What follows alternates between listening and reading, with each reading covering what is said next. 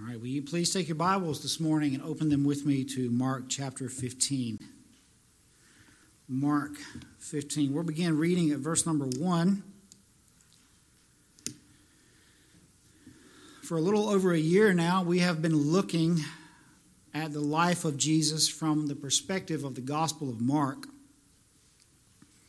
And this morning we start that final journey through the very last few hours of his life.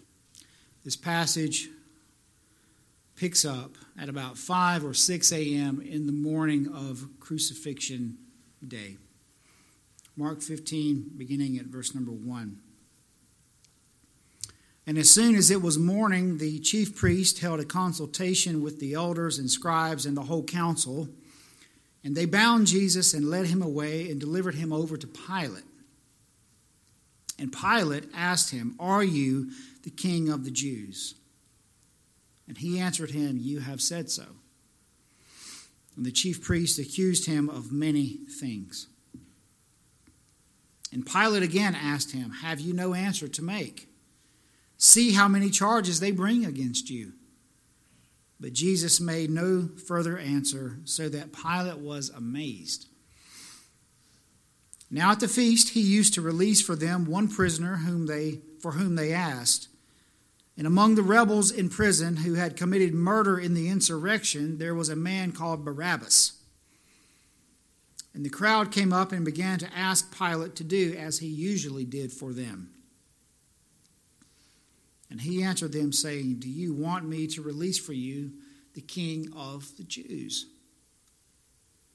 For he perceived that it was out of envy that the chief priest had delivered him up. But the chief priest stirred up the crowd to have him release for them Barabbas instead.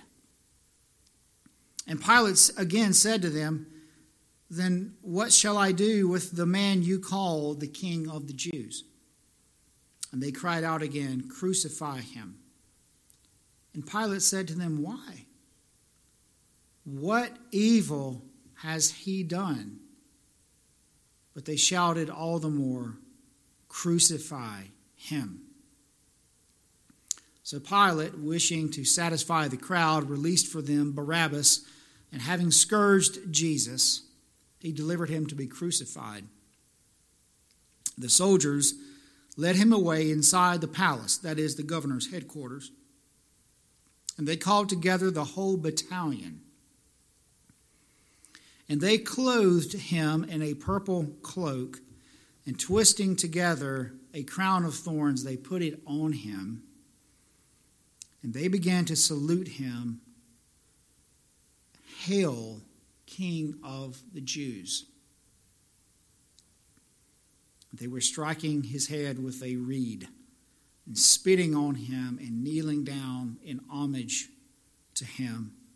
And when they had mocked him, they stripped him of his of the purple cloak and put his own clothes on him, and they led him out to crucify him. Verse twenty-one. And they compelled a passerby, Simon of Cyrene, who was coming in from the country, the father of Alexander and Rufus, to carry his cross.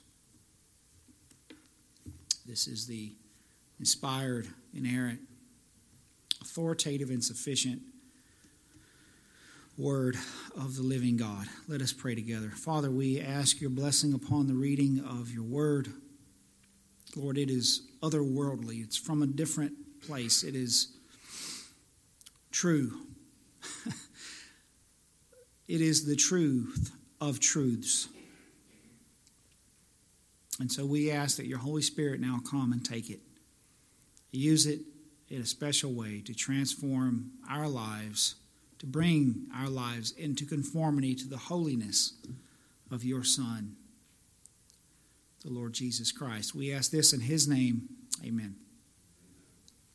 When we read the Bible, it is important that we notice things like specific words, phrases, or even repetition. And in the verses that we read this morning, you may have noticed the repetition of one particular phrase, "King of the Jews." It shows up four times in our passage and six times in Mark fifteen altogether. This is the way the religious leaders, this charge of the king of the Jews, this is how they're going to set Jesus at odds with Rome. Because Rome really couldn't care less about their particular theological differences with Jesus. But if this man thinks that he is the true king of the Jews, then that's a problem. Because only Caesar reigns supreme over all. Not any particular self-proclaimed king of the Jews. But this is not the first time that Jesus has been called the King of the Jews, is it? In Matthew chapter two, verse one, we read, "Now after Jesus was born in Bethlehem of Judea in the days of Herod the king, behold, wise men from the east came to Jerusalem, saying, 'Where is he who has been born King of the Jews? For we saw his star when it rose, and we have come to worship him.'" So at his birth, and now at his death, some thirty-three to possibly thirty-seven years later, Jesus is called the King of the Jews. But nothing about his life was very kingly, was it?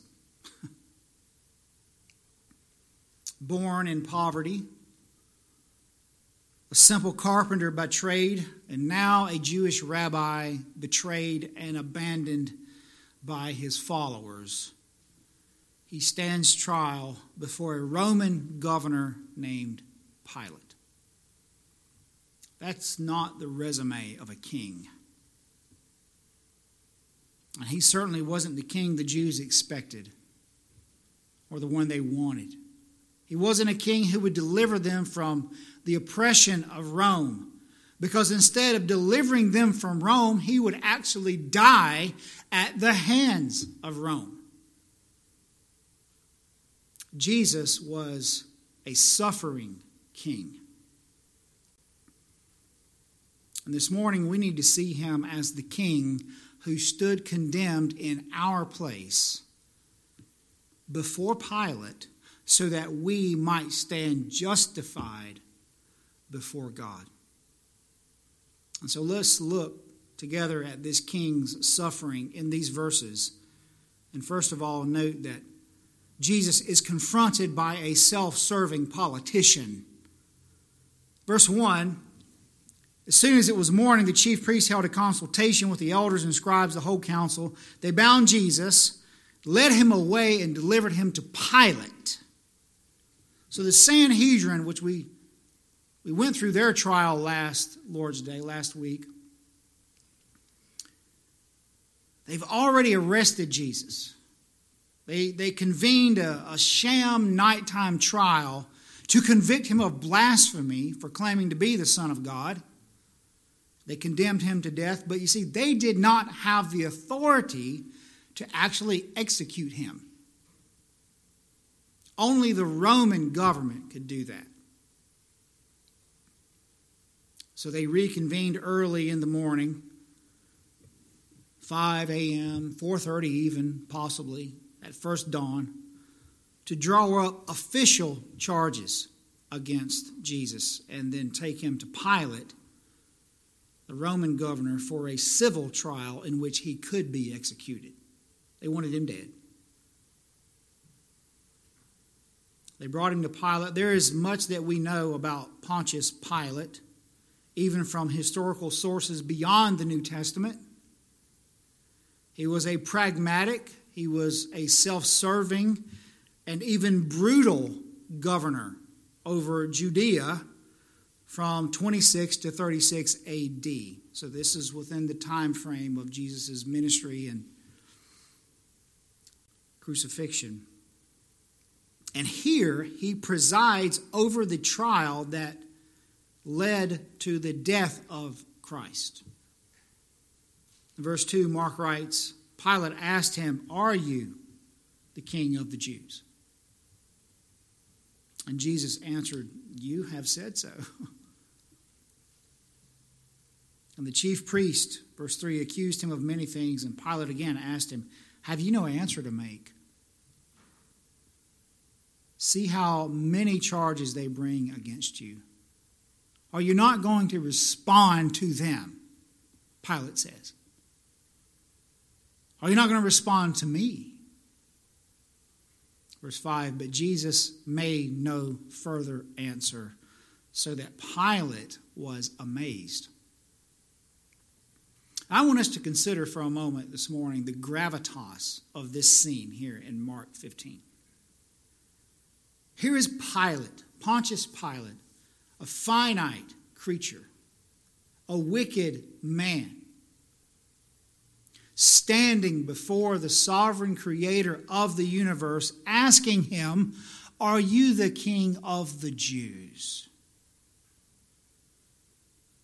What blind arrogance fills the sight of Pontius Pilate? You see, he believed that he held the life of Jesus in his hands, didn't he? When in reality, it was the other way, uh, other way around. And, and Pilate is amazed that Jesus will hardly even respond to him. In John's account, in John nineteen, verse ten, Pilate says this, "Will you not speak to me? Do you not know that I have the authority to release you or to crucify you?" And then in this display of clear self-awareness as the divine Son, Jesus responds to Pilate in John nineteen, verse eleven, "You would have no authority over me at all unless it had been given you from above." In other words, the only way that you can kill me is if my Father in heaven allows you to kill me. You see, Jesus knew exactly who he was and what he came to do. And friends, he did not go into this trial before Pilate to win it. He went to stand condemned in our place and be sentenced to the death that we deserve. That's what he did before Pilate. That's why he was so silent.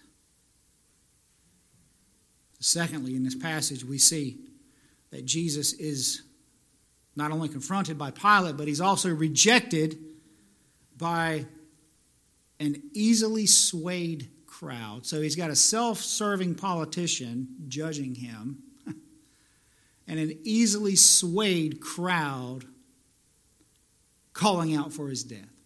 Verse six. Now at the feast, he, that, that he there refers to Pilate, used to release for them one prisoner for whom they asked, and among the rebels in prison who had committed murder in the insurrection. There's a historical context to that we won't get into. But there was a man called Barabbas. And the crowd came up and began to ask Pilate to do as he usually did for them. So Pilate, who did not normally reside in Jerusalem, he was there to keep the large crowds during Passover, because that's, that's where we're at. Remember the context. We're at, we're at, during Passover week, he's there to keep control over the large crowds. And it was his custom to release a prisoner during the feast. Passover and the Feast of Unleavened Bread. Some commentators have called this Passover clemency. And Pilate likely did this to gain favor with the people. And he is a smart man. He is a shrewd politician. He knows that Jesus is not actually guilty of any real crime, at least in his eyes. Certainly not one deserving of death. And he sees this Passover clemency as an opportunity to release Jesus. And so he asked the crowd in verse number nine, "Do you want me to release for you the King of the Jews?" For he perceived that it was out of envy or jealousy that the chief priest had delivered him up. See, Pilate sees through the false motives of the religious leaders, and then he asks the crowd if they want Jesus released. But then the next verse, verse eleven, but the chief priest stirred up the crowd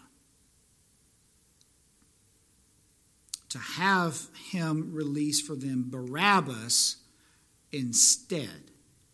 And Pilate again said to them, "Then what shall I do with the man that you call the King of the Jews?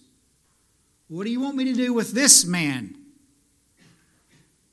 And they cried out again, "Crucify him." And Pilate said to them, "Why? What evil has he done? What is he guilty of exactly?" But they shouted, Mark says, all the more, "Crucify him." Over the years, there have been many observations made about this crowd, hasn't, haven't there? This crowd that cried out, "Crucify him." Perhaps you've heard that the same crowd who ushered Jesus in to Jerusalem like a messianic king on Sunday was now calling for his crucifixion on Friday. I actually used to think that myself, but not so much anymore. The crowd who followed Jesus into Jerusalem on Sunday, shouting, "Blessed is he who comes in the name of the Lord," were likely Galileans. They knew Jesus. They experienced the greater part of his ministry. But the crowd here on Friday, just a few days later, who shouted, "Crucify him," was likely made up mostly of Judeans to the south. This is why these maps in your Bible actually are important. They knew Jesus to a lesser extent, a much lesser extent than the Galileans to the north. And this crowd here in Jerusalem during Passover was now coached by the chief priest. And they asked for Barabbas, who was a murderous insurrectionist, to be released and for Jesus to be crucified. And Pilate, the self-serving pragmatist, conceded. Verse fifteen says, "So Pilate, wishing to satisfy the crowd, released for them Barabbas."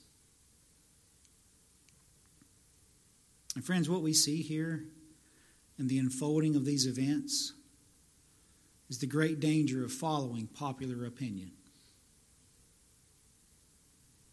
This crowd was influenced by lying priests, and though Pilate was reluctant to condemn Jesus, he ultimately did what was politically expedient for him. And friends, the Jews have never outlived the voice of this crowd, even to this day. The words "crucify them" still haunt Israel and have echoed over two thousand years of history. In the preaching of the book of Acts, we repeatedly see the responsibility for the death of Jesus put squarely on the Jews and their religious leaders as the ones who delivered Jesus over to Rome. And all throughout church history, there much, much anti-Semitic rhetoric and, and even prejudice has been linked to what this crowd did that day. They rejected the Son of God and true King of the Jews in favor of a murderer. You see, Barabbas was the kind of revolutionary leader that they wanted. One who would rebel against Roman tyranny, and being easily swayed by the envious and deceptive religious leaders, they wanted to see Jesus executed. But what about us this morning? We are a long way removed from this day in Jerusalem, aren't we? But not so much. Will we allow what we believe about Jesus to be influenced by popular opinion? Or will we stand for Christ no matter what the cost, like our brother here that we prayed for in Ukraine? Will we follow the crowd, or will we, will we stand for Christ no matter the cost? Maybe you'll lose popularity at school, or a promotion at work, or maybe it will cause tension with family members who reject Christ. But no matter what, you will not join the chorus that cries out, "Crucify him." You will not join those who reject the Lord Jesus Christ. That is the question that this crowd presses upon us this morning. So far in this passage, Jesus has been confronted by a self-serving politician. He has been rejected by an easily swayed crowd. And now lastly, Jesus is abused by sadistic soldiers. He's abused by sadistic soldiers. Beginning at the middle of verse fifteen, Mark says this: "Having scourged Jesus, Pilate delivered him to be crucified. And the soldiers led him away inside the palace," that is the governor's headquarters. Your translation may say something, the praetorium, I, I don't know. "And they called together the whole battalion. And they clothed Jesus in a purple cloak. Twisting together a crown of thorns, they put it on him. They began to salute him, 'Hail, the King of the Jews!' And they were striking his head with a reed, spitting on him." Oh, so much of Isaiah fifty-three is being fulfilled even as we read Mark fifteen. "Kneeling down in homage to him. And when they had mocked him, they stripped him of the purple cloak and put his own clothes on him, and they led him out to crucify him." And this is where we see the violence of Jesus reach its sadistic climax. Listen to one New Testament scholar's description of the brutality of this Roman scourging. He says, "A severe flogging normally preceded crucifixion, but it was often administered along the way or even after the condemned was fastened to the cross. The condemned would be stripped and often tied to a post.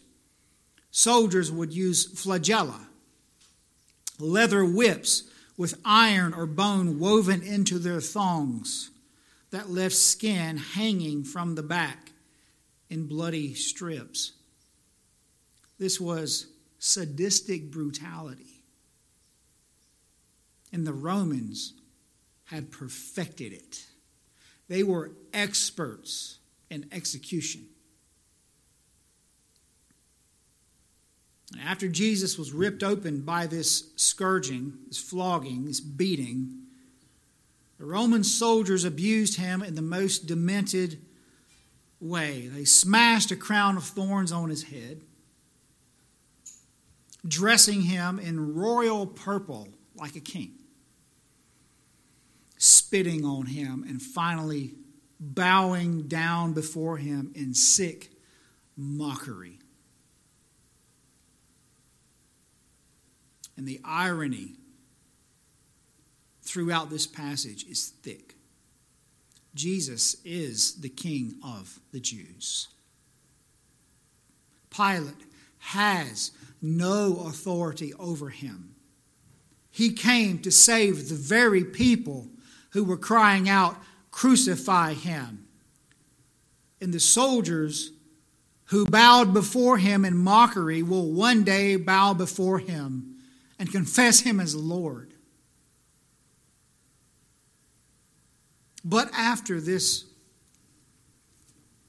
perverted, sadistic, mocking abuse, the Son of God, think about this, the eternal Son of God, incarnate in Christ Jesus, was too weak to carry his own cross. And so the Romans conscripted a man who just happened to be passing by to carry it for him. Verse twenty-one, they compelled a passerby, Simon of Cyrene, who was coming in from the country, the father of Alexander and Rufus, to carry his cross. Friends, Jesus is the suffering king. He's the suffering king. And there are a lot of characters in this passage, aren't there? A lot of players in this scene. And I wonder which ones might we identify best with this morning. Are we like Pilate, who used Jesus to pragmatically serve our own interest, to pursue our own agenda, to do what's best for us? Are we like the crowd, easily swayed by deceptive people to turn on Christ? Are we like the self-righteous chief priest? Are we like the soldiers who just pretend to worship Jesus? Got any pretenders in here this morning? Perhaps there's a little of each of them in each of us. But friends, if we really want to see ourselves in this passage, then we must look no further than Barabbas. The guilty sinner who goes free while the righteous son stands condemned. We are Barabbas. And oh, what mercy has been shown to us here, that we might, by faith in our suffering King, in this suffering King, become sinners saved by grace and grace alone. In his hymn, Man of Sorrows, hymn writer P P Bliss writes this. You know, you know this hymn. We sing it here often.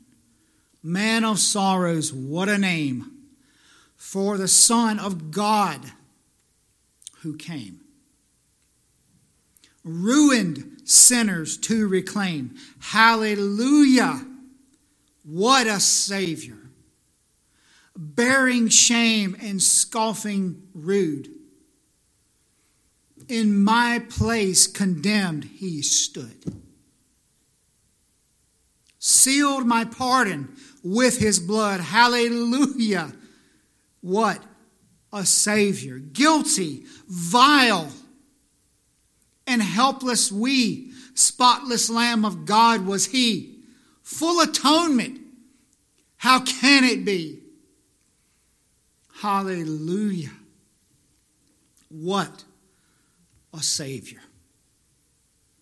Friends, this is the gospel of our suffering King. Believe it and trust in Christ today. Let's pray.